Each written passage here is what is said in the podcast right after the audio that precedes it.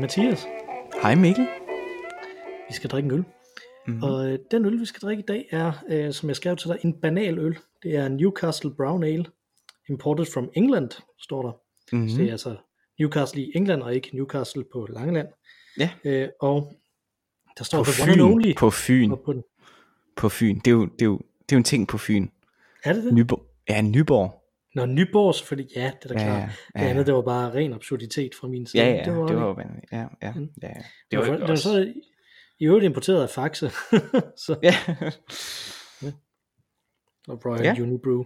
Ja. Mm-hmm. Øh, der står ikke meget interessant her, bortset fra den er jo en moderne øl, så der står, hvor mange kilokalorier der er. Det er altid noget skidt. Øh, og så står der, at den svarer til halvanden genstand. Den her dåse, som jeg har, jeg har min dåse med fem hundrede milliliter, har du? Jamen, jeg har også en dåse med fem hundrede milliliter, yes. Så det var jo perfekt. Ja. Det var meget godt. De er lige store, så. Ja. Skal vi, øh, skal vi åbne? Lad os det. Yes.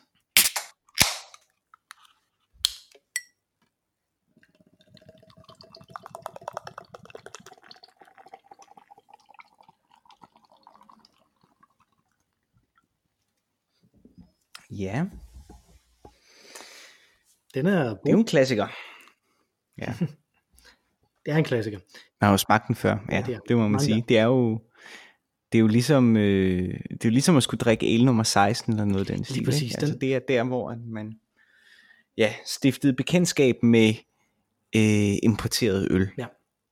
Det var her, jeg startede faktisk. Ja, det er det samme med mig også. At det var virkelig sådan en, hvor der var, der var en overgang i nullerne, hvor det bare var noget af det lækreste overhovedet.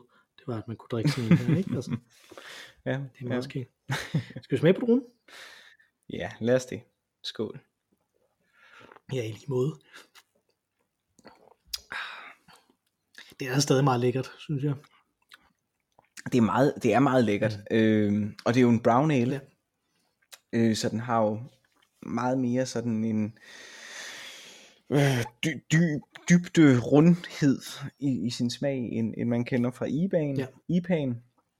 Og det er jo dejligt, det minder jo lidt om, om nisseøl, eller om juleøl. Øh, ikke så meget nisseøl måske, som, som sådan en julebryg mm. har, denne her, har også denne her sådan varme. Ja, der er sådan, der er sådan små øh, prikken ting også øh, oppe i øverst i ganen, når man drikker den, synes jeg. Mm. Som også er rigtig mm. fint, at der er en lille smule hint af noget, af netop som siger, noget mørkere, noget lidt stavt eller porteragtigt eller sådan noget, mm. som, mm. Også er, mm. som også er rart at stikke. Den, den holder der faktisk stadig. Jeg, jeg har gået udenom den i mange år, fordi jeg. jeg tænkte, at den bare var sådan en, den var bare sådan en, som bare var helt normal. Så.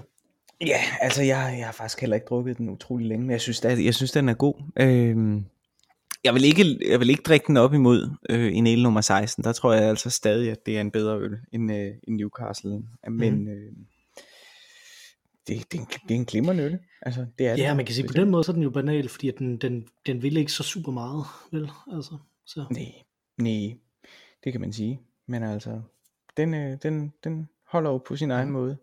The one and only, står der på. Mm. Det ved jeg ikke, om, om, om det er. Jeg så ved ikke, øh, synes måske, øh, ja, det er det jo sikkert. Det er jo den smag, de har. Men, øh, men jeg har smagt bedre ales, vil jeg sige. Trods alt. Ja, så står der nitten otteogtyve awarded to Newcastle Breweries. Så den altså vundet en, en ølkonkurrence i nitten otteogtyve. Det er godt, at de stadig er glade for det og stolte af det. Jeg håber, de har vundet nogle ølkonkurrencer siden, hvis de er med i dem. Altså, det, ellers er det da lidt trist for dem. Ja, det må man da sige. Det må man sige. Det er en god øl. Det er en glimrende. Men dengang var der jo også mange forskellige slags øl. Det var jo før øh, industrialiseringsdelen af øllen, hvor alle mikrobrugerierne forsvandt. Mm-hmm. Så mm-hmm. jo, jo. På den måde.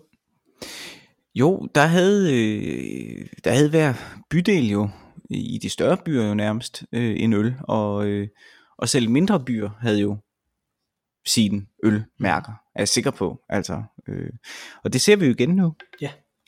Mere eller mindre, ikke? Men øh, det, er jo, det, er jo, det er jo fint. Men, men ja, altså sådan var det jo. Sådan har det jo været. Øh... Jeg ved ikke, om det var øl af samme kvalitet. Det kunne jeg ikke forestille mig.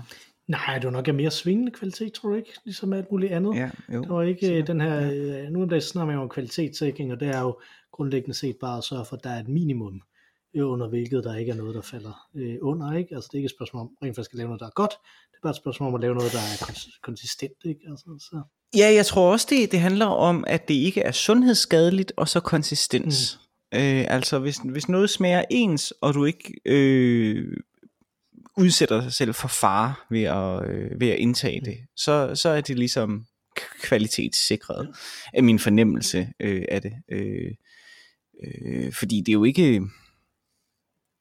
Ja, men det har vi også snakket om tidligere. Man kan jo godt købe øl, som jo ikke er sundhedsskadelig, men altså, hvor du tænker, at øh, det burde jeg ikke drikke, det her. Det smager simpelthen forunderligt. Øh, så. Ja, og i den forbindelse skal jeg jo nævne, at min nul-årige datter i dag var lige ved at spise en bog, som jeg har, der handler om, at New Public Management ikke fungerer. Så øh, et klassisk studie, som der vist beviste det for en ti til femten år siden, men øh, som vi først nu er begyndt at, at gøre op med, ikke? Det her med kvalitetssikringen også og den slags. Mm, mm, mm. Mm. Mm. Spændende. Men, øh, men Mikkel, ja?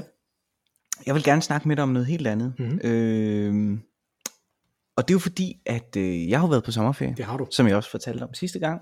Og jeg har været øh, i München. Mm-hmm. Og, øh, og øh, Münchens øh, sidste... Øh, fyrst eller store fyrst eller hvad pokker sådan en hed, øh, han hed øh, Ludvig den anden.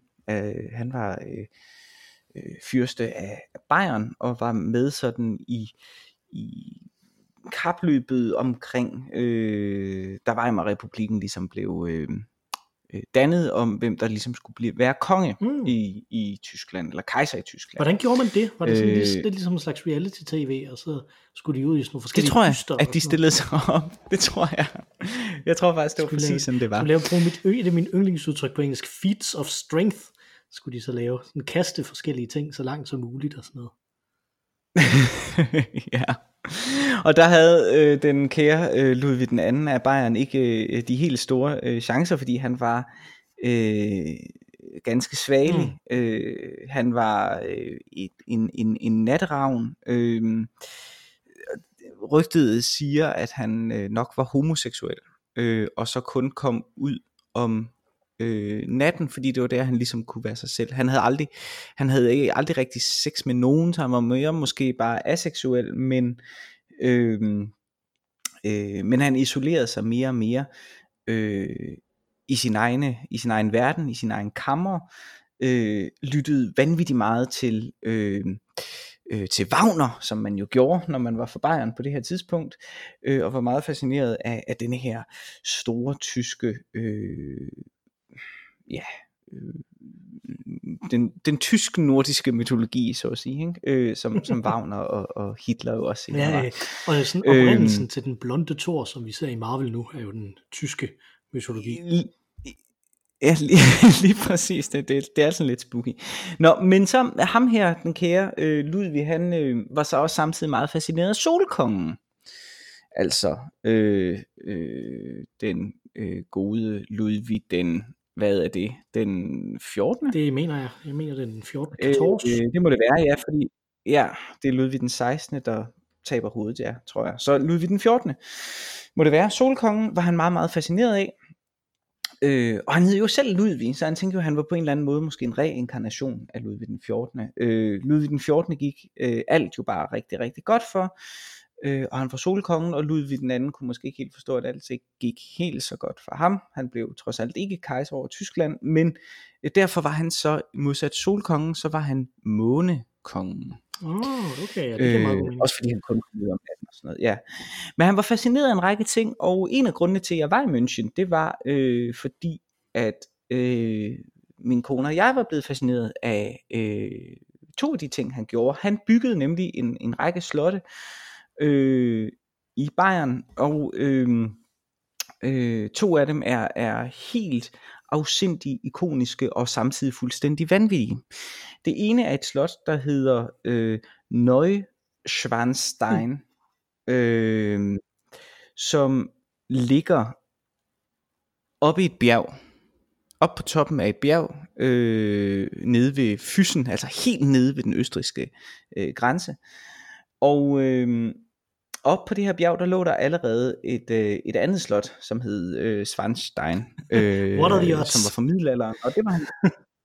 ja, og, og det var han jo fascineret af, at der var jo et slot, og øh, han ville også bygge et slot der. Der skulle ikke bare ligge det her gamle slot, han ville have, han ville have sit eget gamle slot. Så han vælger at bygge øh, et slot i gammel øh, stil, men i stedet for at hyre arkitekter, der har forstand på det, hvad gør manden, når man er glad for Wagner? Jamen, så hyrer man selvfølgelig Wagners øh, scenograf. Mm. Så han hyrer en scenograf til at bygge et slot øh, op øh, på det her øh, bjerg, og det er faktisk det slot, som er Øh, inspirationskilden til Disney-slottet, fordi det er simpelthen øh, arketypisk øh, grim øh, ja, Disney-idyl. Øh, øh, altså dårlig smag, simpelthen. Det er simpelthen mættet med alle ens... Hvis man lukker øjnene og tænker på, hvordan et tysk slot op i et bjerg vil se ud, så ser det sådan ud. Altså det, der, der, øh, det, der, der er i... Det sjove er, når man... Det er det slot, som der så også er på logoet nu. Jo, ja. Min søn har, ja, min søn har det, jo lavet en bane i Disney Infinity, hvor øh, der er to af de slotte, så et, et i hver ende af banen, og så er der sådan en by imellem, og så i, den ene, i det ene af slottene, der bor Spider-Man, og det andet, der bor Elsa fra Frost, så er de kærester, og så skiftes de til at bo hvert sted. Og det er smart. Så, så de er sådan langdistance forhold. forhold. Mm. Ja, ja, ja, så har de hver deres biler også, og sådan noget, som der holder der, og sådan noget. Det hedder, øh, den bane, den hedder Elsa og Spider-Mans kæresteslottet. Det er sødt. Så. Ja. Det er meget sødt. Mm. Øh, og han, altså den gode Ludvig her, han kunne sikkert have fundet på det samme, bortset fra han ikke havde nogen kæreste.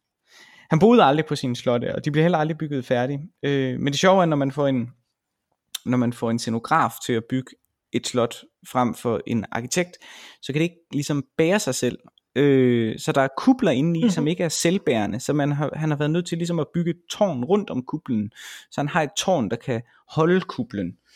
Øh, så, så sådan er det fuldstændig et ubrugeligt slot. Og det så vi. Og så så vi et andet slot, som han også byggede, øh, som hedder øh, Herrenchiemsee-slottet. Øh, der, det, det ligger på sådan en ude i en, i, en, i en sø, hvor der er to øer, hvor den ene hedder Frauenchiemsee, og den anden hedder så Herrenchiemsee. Og så på Herrenchiemsee, der byggede han så øh, en en til en replika af Versailles. Og det er jo fuldstændig vanvittigt. Han løb også tør for penge, så han blev ikke helt færdig med det. Han fik kun bygget... Øh, Versailles består af, af et hoved, af et hoved øh, øh, længe, kan man sige, med, med to længer på hver sin side. Det var meningen, han skulle have bygget dem også, men at de bare skulle have været ren Øh, øh, skal øh, og stå tomme. Det, han ikke, det vidste han godt, han ikke havde råd til, men det havde den så ikke engang råd til at få bygget, så han fik kun bygget hovedhuset, og af det fik han, han endda kun gjort halvdelen færdig. Så halvdelen øh, står færdig, øh, og den anden halvdel af slottet er så, øh, har ikke nogen forskalling, så det er bare øh, rå teglsten. Vanvittigt smukt, den del i rå teglsten. Den anden del øh, er selvfølgelig øh, vanvittig ekstravagant, eller hvad siger, men, men, men det fine er her, og det er det, jeg i virkeligheden gerne vil tale med dig om. Det fine ved det her slot, det er nemlig, at på det tidspunkt var Versailles kun øh, hundrede år eller sådan noget gammel, øh, så han fik fremskaffet en, ma- en masse af de samme materialer, som, som eksisterede, så han kunne faktisk bygge en tro kopi af Versailles. Og da der ikke er ret mange mennesker, som sådan tager ud til en, en, en lille bitte ø i en sø i Bayern for at se Ludvig den andens underlige øh, perverterede idé om at bygge Versailles, men derimod tager til Versailles, øh, så er øh, det her slot, Herrenchiemsee-slottet, væsentligt mindre øh, medtaget af tiden, kan man sige, end det rigtige Versailles-slot. Så, så man siger der, at det faktisk er mere i, i Versailles originale stand, end, end, øh, end det rigtige Versailles er. Fordi der har man været nødt til at lave restaureringer og så videre, så har man ikke haft materialerne længere, så har man ligesom sådan tilnærmet sig, hvordan tingene så ud, men, men tingene forandrer sig over øh, tid. Og det har fået mig til at tænke på en tilbagevendende ting, som vi jo har snakket om tidligere, nemlig det her autenticitetsbegreb. Ikke? Altså, er, er, er det autentisk en oplevelse at komme til et slot, når det er en replika? Øh, og grunden til at spørge dig om det, det er også fordi, at jeg selv følte, at jeg synes, det var en øh, forfærdelig oplevelse.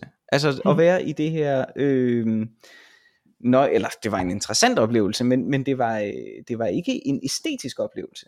Det var mere en sociologisk oplevelse måske, mm. at komme til Neuschwanstein-slottet, som var det her Disney-slot, og det kunne lige så godt have været Disneyland, eller i Legoland. Det var sådan min fornemmelse af det. Det var så tydeligt, det var kulisser. Der var ikke nogen sådan autentisk historicitet øh, i det, og tilsvarende øh, med det her Herrenchiemsee-slot, jeg har været på Versailles, det var jo det samme, det var lige så stort, men det var alligevel bare forkert på en eller anden måde. Og, og da jeg så kom hjem på mit hotel om aftenen, så så jeg en dokumentar fra kinesisk tv, som var oversat på engelsk, som handlede om, at man jo i Kina bare bygger, bygger hele byer. Det her, det var sådan en russisk by, de havde bygget op en til en, øh, med kendte øh, de her, denne her russiske bys øh, øh, seværdigheder. Og for dem var det jo autentisk. Og jeg tænker, kan man replikere autenticitet? Mikkel, spørger jeg så dig om. Hvad synes du? Og jeg synes, det, der er flere lag i det, ikke? Altså, når, du, når, du, når du har den her oplevelse af, at det ikke er en æstetisk oplevelse, men en sociologisk oplevelse, tror jeg, det har noget at gøre med, at du jo netop har kunne, kunne tage rundt til de her slotte, som du mere eller mindre lyster, ikke? Altså, det er, øh, mm. altså, jeg ved godt, at du ikke bare sådan kan sige, jo, nu, nu er det torsdag, nu vil jeg gerne ned og se Versailles, vel? Men altså, du har relativt nemt ved at gøre det, og det mm. ville man jo ikke have haft som øh, en, som der, som der boede i, i München for bare hundrede år siden. Mm. Så kunne så ville det være nemmere at tage hen til den her ø, jo, hvis det skulle mm. være, ikke? Altså, mm. Øh, og, og det er jo lidt den samme ting, der er i Kina, ikke? Altså, at det er jo kun, vi snakker meget om, vi har mange kinesiske turister i, uh, i Europa og i, og i Vesten i det hele taget, men det er jo primært, fordi der er så mange kinesere, fordi vi har jo kun dem, som der, vi har kun dem, som der er rigest overhovedet i Kina, som er mm. med helt fuldstændig urimeligt stor ulighed, så for rigtig mm. mange mennesker vil de aldrig nogensinde kunne komme ud af Kina, øh, og derfor så giver det mening for dem, så er det også en æstetisk oplevelse og at se noget, som der er, som der er typisk fra en anden kultur, mm. her i, mm. i deres kultur, ikke? Altså, men om, altså, jeg bor faktisk i en by, der er blevet bygget i Kina. Øh, Randers. Ja, det er jo det. Randers har det er jo bygget, det, du gør. Øh, de har af en eller anden grund bygget midtbyen i Randers, i, i, som replika et sted i Kina. øh, og, og jeg synes jo, at det, der er interessant der, det, det er jo, at nej, du kommer jo ikke hen og ser Randers, når du tager derhen, men du kommer jo hen og ser en adaptation af Randers, som også er et æstetisk mm. værk, ikke? Altså, øh, lige, lige for tiden, der er jeg ved at øh, øh, høre en podcast-serie, som der hedder A History of Rock and Roll in five hundred Songs, som mm. jeg er en varm camp-fan, øh, hvor mm. øh, og han er brite, så han snakker også om, at mange af de her ting, som der som der er i starten af rock and roll tilblivelse, mange af de sange og optagelser, der er der, er jo lavet i U S A, som der mm. så ikke kom til England. Der kom der i stedet lokale engelske øh, artister, som der så ligesom, artister det er jo fjollet, men kunstnere, musikere, som der, som der indspillede de her øh, mm. sange øh, i deres sådan, lokale version, fordi at distributionsnetværket simpelthen ikke, det kunne ikke lade sig gøre at distribuere de her plader sikkert og, og ordentligt. Det kender vi jo også fra, øh, fra, øh, fra, det, fra det tidlige... Øh...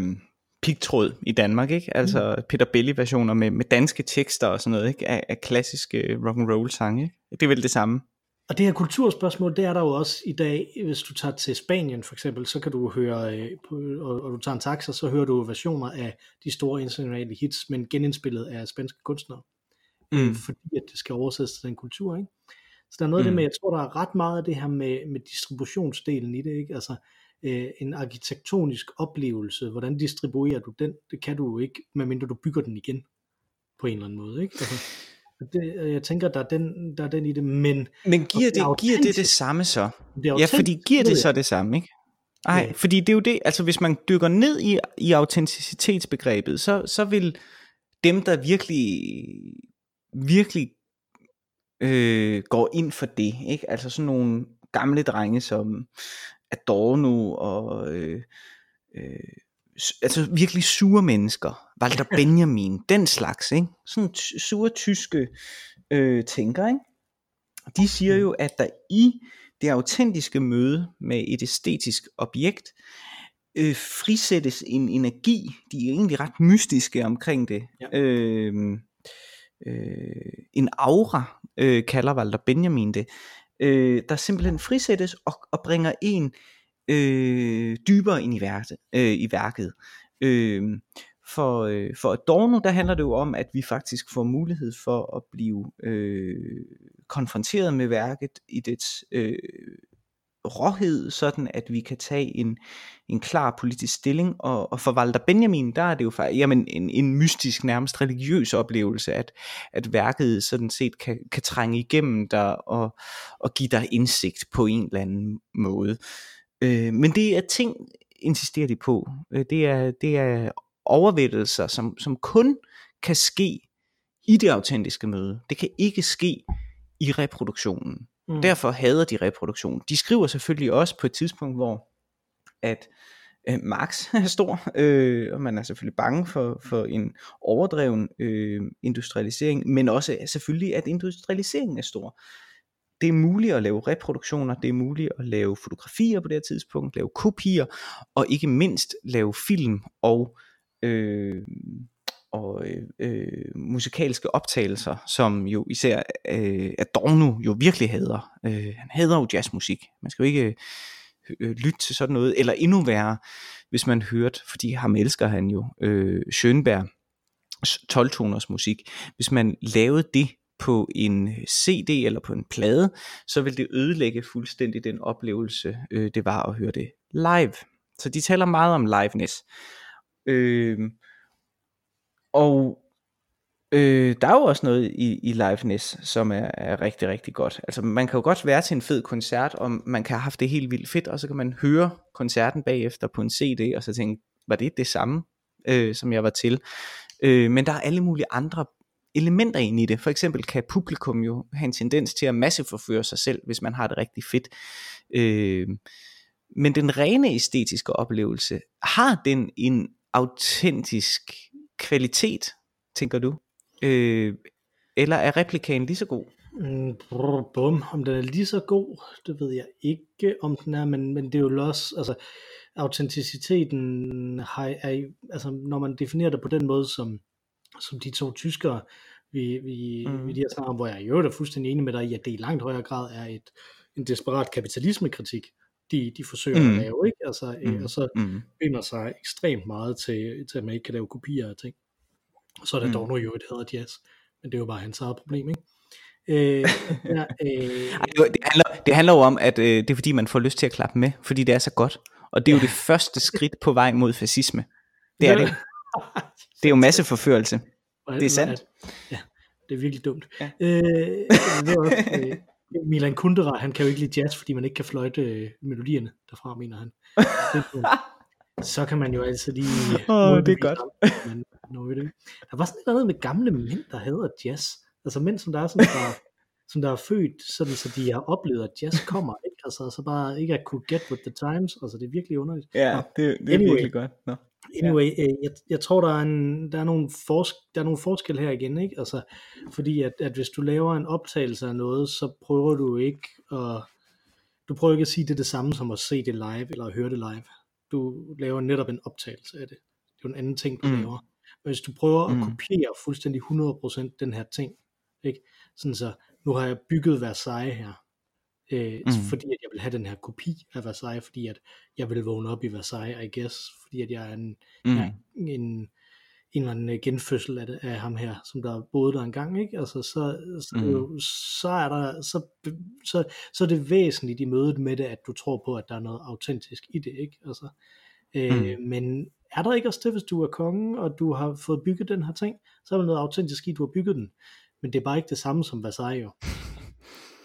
Nej, fordi jeg tænker, der ligger jo også rigtig meget historiefortælling i det, mm. der legitimerer det, som vi kalder aura måske. Altså det er jo netop historien om det, at det er Ludvig den fjortende, der har bygget det, øh, og ikke Ludvig den anden af Tyskland eller Bayern, mm. øh, der har bygget det. Der, der, der, det er som om, tænker jeg, at det er også noget, med den energi, man ligesom går ind i mødet med som, som publikum. Jo, men jeg tror, det er... Og forventningen, der ligger i, i, i, i en narrativitet eller sådan noget. Jeg tror, et der andet, hvor de virkelig tager fejl, de her to øh, tyskere, du, du trak frem, det er, øh, jeg har købt i, øh, i Venedig, i øh, Sankt Lucias kirke i Venedig, der har jeg jo købt sådan et lille billede af et ikon derfra. Mm. Øh, fordi jeg, vi har været øh, i Venedig på et tidspunkt, hvor, hvor vi havde en masse Øh, en masse øh, personlige problemer, og der var vi ligesom inde og, og, og tænde et lys og sådan noget ting, ikke? Altså, og jeg er jo ikke religiøs, mm-hmm. men så har jeg så købt den her, det her ikon, øh, og mm-hmm. det at, øh, at have, som jeg har i min pung, ikke? Sådan en replika af sådan et ikon, ikke? Øh, mm-hmm. og det at kigge på det, betyder jo enormt meget for mig, og meget mere end den øh, originale, det originale maleri, der, der er i den her kirke, ikke? Det betyder ikke noget mm-hmm. som helst for mig. Øh, det at komme ind i kirken betyder noget for mig, men det at have den her øh, øh, at have det her ikon, det er jo meget væsentligere end det værk, som det er en reproduktion af.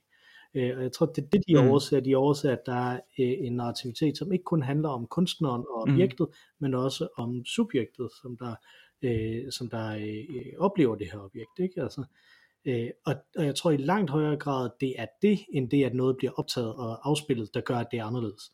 Altså dit møde med et, et stykke musik eller en musiker live, er meget anderledes end dit møde med et stykke musik eller en musiker på en optagelse, men det har noget at gøre med, hvor du er henne på det tidspunkt, hvilken proces mm. du er i, hvad for, et, hvad for en øh, fortælling du har om, øh, om det der, ikke? Altså vi har jo alle sammen været mm. ude og øh, været til en koncert, og så købt en C D med bandet øh, bagefter, ikke? Altså, øh, og, og det er noget mm. fuldstændig andet, men det kan man også godt opbygge en, øh, en fortælling om. Du og jeg, vi hørte sådan et fransk... Ja. Øh, et fransk band, som jeg simpelthen bare lige umiddelbart nu ikke kan huske, hvad hed, øh, men som spillede sådan noget nitten tyverne jazz, det hørte vi engang til Railroad i Silkeborg, mm-hmm. øh, hvor jeg var, hvor jeg var oppe og købe C D'en, ikke? Øh, mm-hmm. og når man så hører den C D bagefter, så er noget helt andet, end at se sådan et kæmpestort nitten tyverne band med, øh, og hvor, og hvor flot hende, der spillede klarinet var, og sådan noget, ikke? Altså, det er noget helt andet, når man så mm-hmm. hører den her C D, men den her C D har så mm-hmm. fået en anden effekt på mig, og en anden en anden fornemmelse, givet mig en anden fornemmelse, når jeg så har hørt den efterfølgende, fordi det er en, som jeg har sat på, når jeg skulle nogle bestemte ting, når jeg skulle koncentrere mig om et eller andet, og sådan noget, ikke? Fordi det er sådan noget musik ret godt til, fordi det er ret forudsigeligt, ikke? Så, så, mm. så derfor har den, det her to distinkt forskellige æstetiske oplevelser, som begge to er autentiske på hver deres øh, måde, fordi jeg møder dem begge to autentisk, om man så må sige.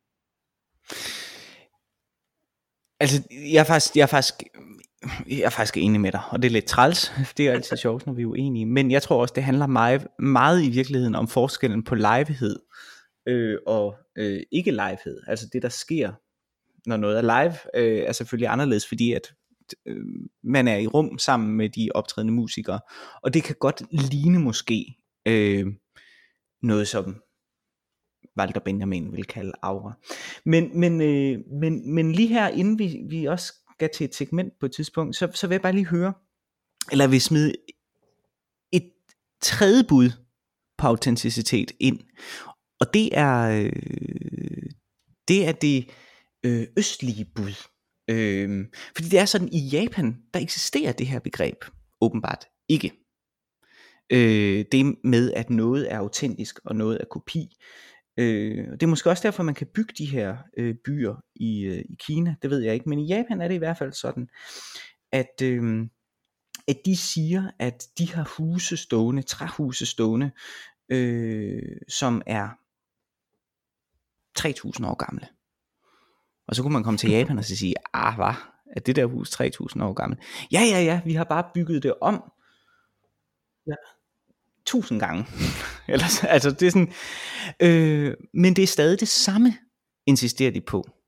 Og i vores tradition, der vil vi jo sige, at det er jo ikke det samme. Bare fordi, altså, at der har ligget et hus der, Peterskirken, der lå nedenunder, der ligger nedenunder Peterskirken, er ikke den samme Peterskirke, som den der er der nu. Christiansborg Slot er ikke ja, det samme jeg, som jeg tror, Christiansborg Slot. Jeg tror, Notre Dame er det samme, nej, nej, det er det. Er det stadig Notre Dame? Kommer an på, hvordan de bygger det op, ikke? Men, men jeg vil lige forklare, fordi måden de, eller, jamen, eller er øh, læbestiften og puderdåsen den samme, som, øh, øh, hvad den nu hedder, Kejser Wilhelms øh, kirke. Godt spørgsmål, ikke? Men, men deres argument er ret interessant. Det er nemlig, øh, at det er det samme lav, oh, okay. der bygger det. Det var lidt skægt. Ja, så ophavs, ophavsmanden er så at sige det, den samme. Og det synes jeg er interessant, fordi så kan den godt forandres over tid, men hvis man har mesterlærer, øh, og man vælger det her, øh, den her, det her øh, man udvælger simpelthen et lav, øh, eller nogen fra lavet til at sige, det er denne her tømmerforretning, som så bare er tre tusind år gammel, det er den, der bygger det hver eneste gang, og der i øvrigt er en meget stolt mesterlærertradition, jamen så kommer det vel fra mesteren. Så på den måde kan jeg måske meget godt se, at der måtte være en eller anden øh, aura, øh, så at sige, om, omkring det, i hvert fald på historiefortællingsniveauet, hvilket jeg oprigtigt tror er en, en vigtig del af, af, den, af, af den oplevelse, vi måtte have i, møde, øh, i mødet med øh, et værk. Altså for eksempel, hvis Thorvaldsens statuer skulle restaureres, så vil der også hellere have, at det var en, der havde gået kronologisk øh, i mesterlære helt tilbage fra Thorvaldsen, der skulle gøre det, end at, øh, at jeg selv skulle. Ja, men jeg tror, altså, det er jo uh, Theseus' skib, hedder det jo i filosofien, det her, ikke? Altså at Theseus har et skib, øh, og, man, og hvad hvis man skifter det skib ud planke for planke, og det så pludselig er et helt, øh, fuldstændig nye planker hele vejen igennem, mm. er det så stadig det samme skib, ikke? Altså jeg tror måske, at, at mm-hmm. og, som man kan høre, når det er Theseus, ikke? Det er et problem, der eksisterede i ret mange år i Vesten. Øh, så, men det der er interessant mm. er jo, er jo mm. ikke så meget øh, jeg, jeg tror det er vigtigt at, at, at, at fastholde, at det er noget vi problematiserer i Vesten, det er ikke noget vi har et svar på, altså vi vil ikke per automatik sige, at det så ikke er det samme, selvom det er blevet restaureret. Nej, men det er, og det er jo det der er det sjove, det, det vil man gøre i Japan, der vil man sige ja, det er det mm. samme skib. Ja, ja, men, men det er bare, vi har ikke det modsatte svar, vi har bare en problematisering af det. Jeg tror, det er ret vigtigt. Ja, og, og det er jo interessant. Og hvorfor har vi det? Hvad handler det om? Fordi det er da vildt interessant. Hvorfor har vi det? Jeg forestiller mig, det måske handler mere om en, om en højere grad af individualisme og, og, og, og sådan værdisættelse af originalitet, altså, som, der, som der jo er i, i den vestlige kunstneriske tradition, ikke? Altså, øh, som der rækker relativt langt tilbage, den der idé om originalitet i hvert fald rækker. Rækker der tilbage til renæssancen, gør den ikke i hvert fald? Jo, men er den så merkantil? Åh, det giver meget god mening, ja, fordi der, jeg, skal, jeg, jeg producerer noget, sådan, så jeg lever af det. Og, og jeg... Eller jeg ejer noget, som jeg så kan få folk til at betale for at kigge på. Altså øh, helt tilbage fra for eksempel øh, relikvier, for eksempel, ikke? Nå ja, jamen, det må så være sådan en proto-del. Ja, det er ikke, altså jeg tænker mere, hvis man skulle pege på, så ville det være lok, ikke? Altså med privat ejendomsret, øh, og, øh, mm. og den slags som, som en forudsætning for, for moderne økonomiske teorier som Smith og Marx, altså at, øh, at, at, det, at det er der, der ligesom er et individualiseringsaspekt rigtig meget i det, øh, men altså, der, der er jo, man kan sige, at der jo allerede, hvis, altså allerede med Platon og Aristoteles og de sofister, der var på det tidspunkt, var der jo en idé om, om, om individet, som der, som der hævder sig og gør sig gældende som, som, i, i, som, som originaler, som der er en original tankegang i vores andre, ikke? Mm. Altså, så det er jo noget, der, mm. det er noget, der er kimen til, i hvert fald hele vejen tilbage til, til det antikke Grækenland, selvom det så først bliver, bliver ordentligt øh, udfoldet, jo i virkeligheden først i det tyvende århundrede, vil jeg sige, ikke? Altså, øh, hvor, hvor det, hvor det mm. bliver... Hvor, hvor det i mindre grad er en bestemt klasse, der har adgang til, der er en bestemt, nogle bestemt, bestemt køn og sådan noget, ikke? Der har adgang til at, til at være individer, ikke? Altså hvor det i højere grad bliver det, som vi konstituerer mennesket ved, øh, at det er et individ, som der, som der har ret til at eje nogle ting ved sig selv og ved sit, øh, ved sit udkomme, mm. ikke? Og så, mm. så sådan hele, alle, alle mulige mennesker, ikke? Altså, men... i stedet for, at det bare er noget, som, som der er nogle bestemte mennesker, der har ret til. Men hvis der ligger i det, i ejendomsretten, eller i denne her besidderiskhed, hvis der ligger et merkantilt aspekt i det, som vi har her i Vesten, er det så ikke, er det så ikke ironisk på en eller anden måde, at dem, der står skarpest som modstander af at tabe autenticiteten, er, øh, er sådan Frankfurterskolefilosofer? Det ved jeg ikke.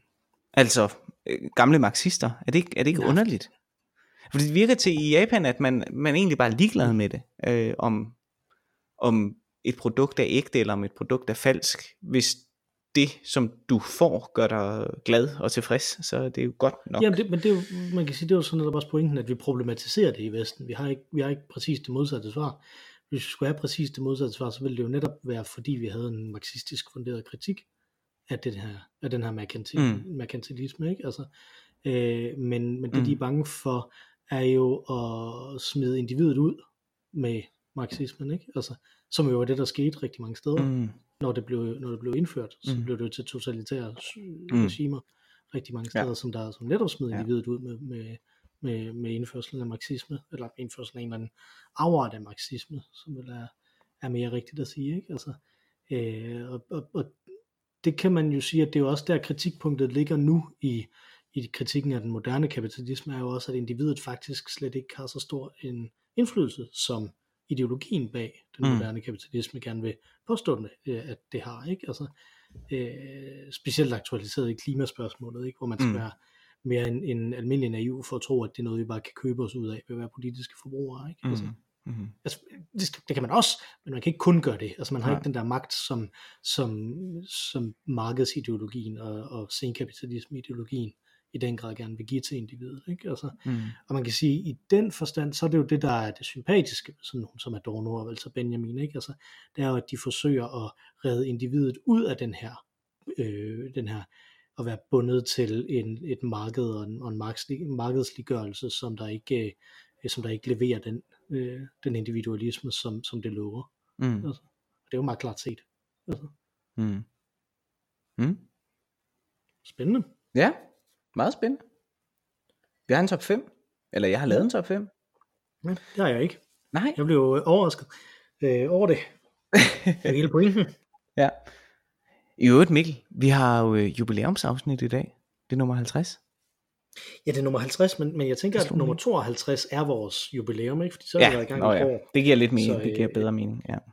Og så, så jeg tænker, ja. at vi laver et eller andet specielt. Okay. Ja, fordi jeg har, heller ikke, jeg har heller ikke lavet noget specielt egentlig til det. Det kom jeg bare lige pludselig i tanke om lige nu. Øh, at der havde man nok haft lyst til at drikke en anden øl end uh, the one and only Newcastle Brown Ale. Der står, står drink cold på den, og det har jeg i hvert fald gjort. Det ja. jeg stå gjort. Ja, det har jeg. Det har jeg. Nå, øh, men øh, top fem her. Øh, efter at have oplevet... Øh, disse falske slotte øh, i, i Tyskland, så, øh, så var det jo alligevel fascinerende. Ligesom Disneyland jo er fascinerende, selvom man godt ved, at det er en falsk verden, så er den jo fascinerende, ikke? Eller Legoland, ikke? Og, øh, og derfor, denne top fem, top fem liste over øh, ting, som er bedre end sin original. Okay. Ja. Og, øh, og jeg har jo taget sådan lidt øh, fra ja, den sfære, vi øh, normalt ligesom øh, beskæftiger os med. Øh, det skal ligesom være øh, replika, så at sige, eller coverversioner, hvis det var musik, ikke? Altså det, det, det, det er ikke nok, at det er en, en øh, spin-off eller en sequel. Det synes jeg ikke. Det, det vil jeg ikke godtage. Jeg synes, det er fair at sige, at, at Frasier er bedre end Sams Bar, men det er alligevel, det er alligevel ikke, det er alligevel den samme person, der går igennem, så det er bare en forlængelse af originalen, så den er ikke godkendt, for eksempel. Så ved du det. Men okay. øh, øh, nummer et øh, på min øh, på min liste, og øh, ja, det er, en, det, er en, det er virkelig en lavt hængende frugt. Det er jo selvfølgelig Jeff Buckleys Hallelujah. Den er okay. bedre end øh, ja, Leonard Cohens, synes jeg. Det er jo nok en smagsag, men, men øh, han har jo en tendens til at, at lyde lidt... Øh, nå, det forstår du ikke. Jamen, hvorfor synes du det? Jo, jeg er enig, men, men hvorfor? Nå, jamen, jo, men det, er, det er jo fordi... Jeff Buckley har en inderlighed og en, og en, en, en smerte, øh, og også en, øh, ja, en inderlighed og en smerte, det har øh, Leonard Cohen ikke. Og så endnu mere vigtigt ved den sang, det er,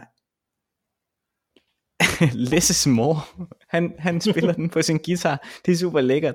Øh, Leonard Cohen har en, en tendens til en gang imellem at forelske sig sindssygt meget i øh, sådan noget øh, synthesizer og trompeter og øh, øh, sådan en trommemaskine, og, og det har han altså også gjort med denne her sang. Den, den er virkelig, der er virkelig skruet op for øh, øh, for sådan noget øh, Aul Allan øh, lyd øh, på det.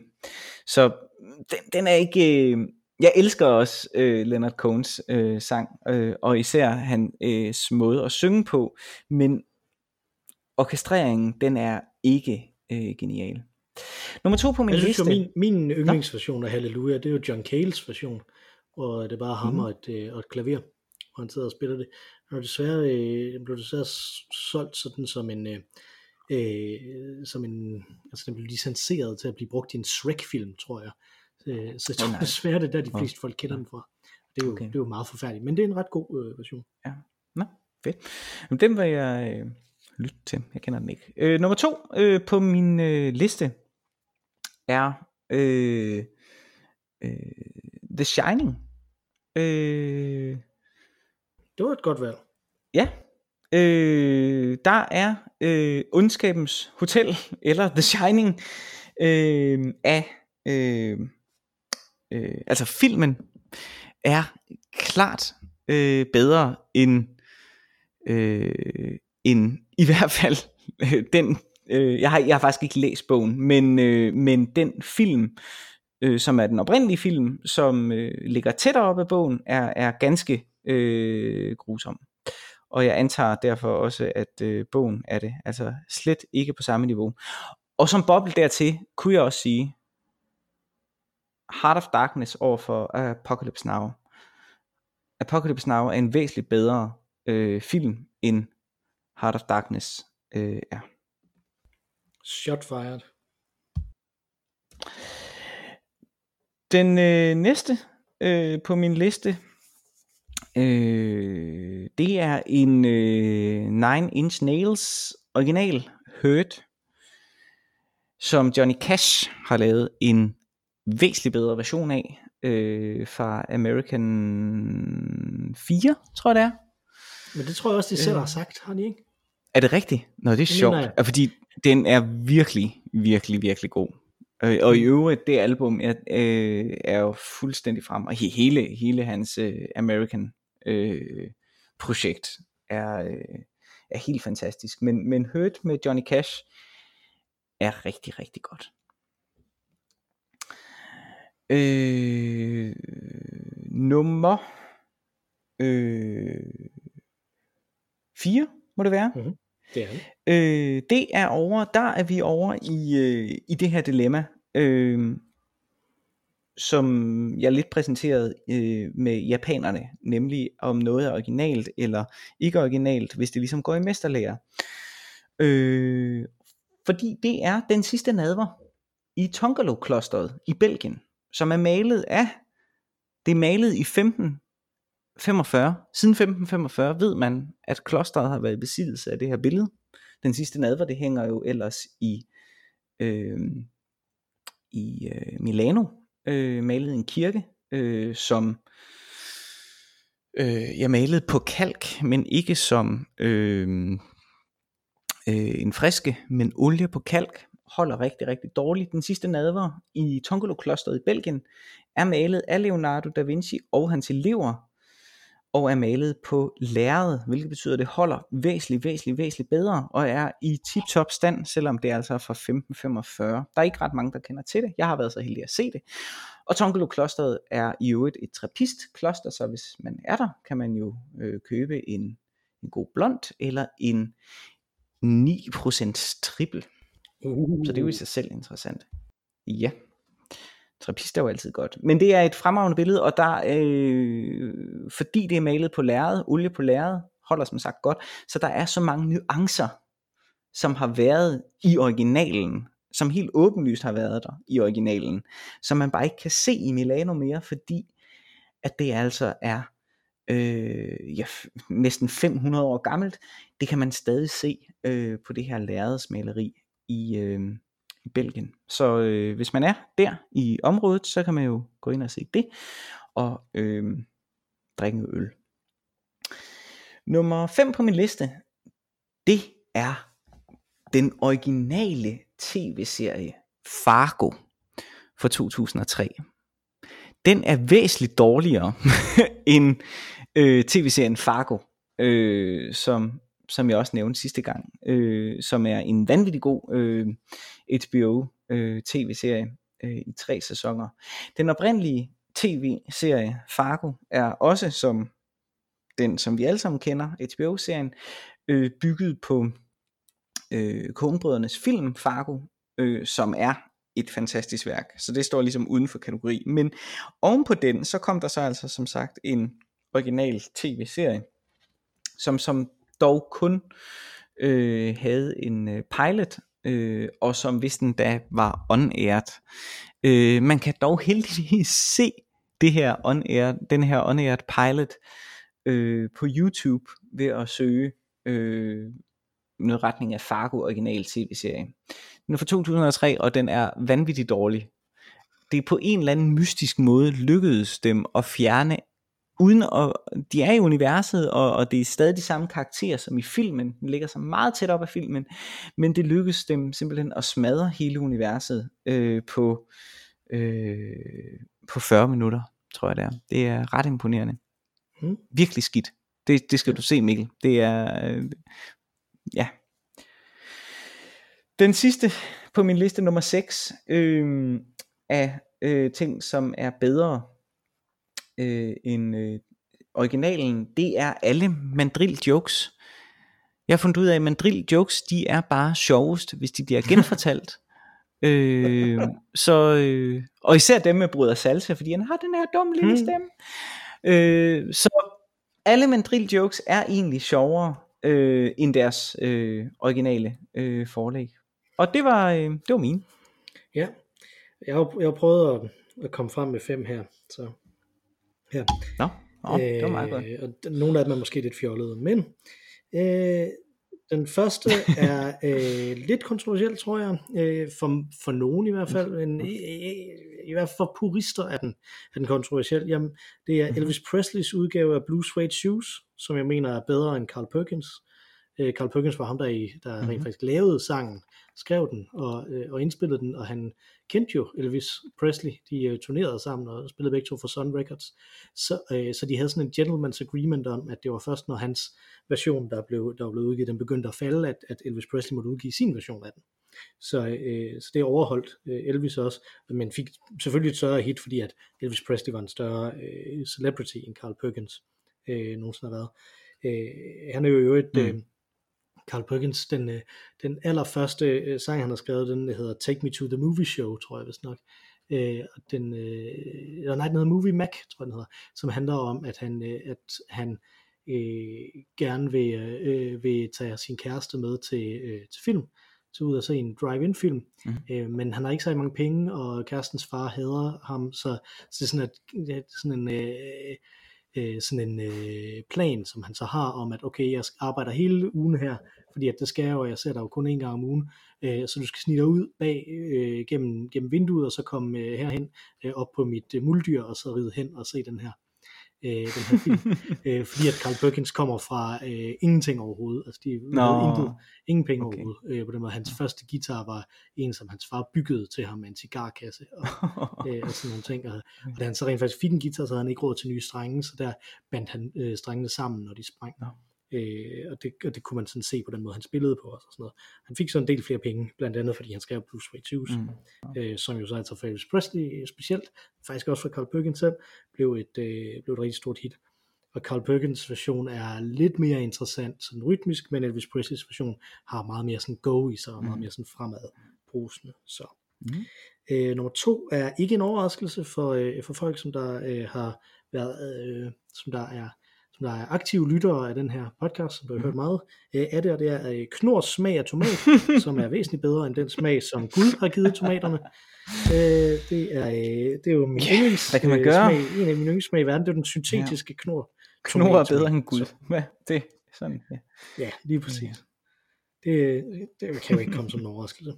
Øh, Nummer tre øh, kunne jeg have valgt rigtig mange forskellige, men nu valgte jeg den her sang, og det er Ella Fitzgeralds udgave af Miss Otis' Regrets, som er en Cole Porter-sang, øh, og den er bedre end øh, den version, der var i den oprindelige øh, musical, som hedder Hi Diddle Diddle, mm-hmm. tror jeg vist nok, øh, hvor den er fra, øh, hvor den er blevet sunget af Douglas Bing, øh, og øh, Ella Fitzgerald, men nej, det, det bliver jo ikke bedre end det, så, øh, så den er væsentlig øh, bedre mm. af hendes version, meget øh, haunting. Hvis man ikke har hørt den, så vil jeg absolut anbefale, at man, at man opsøger den, mm-hmm. den er glimrende.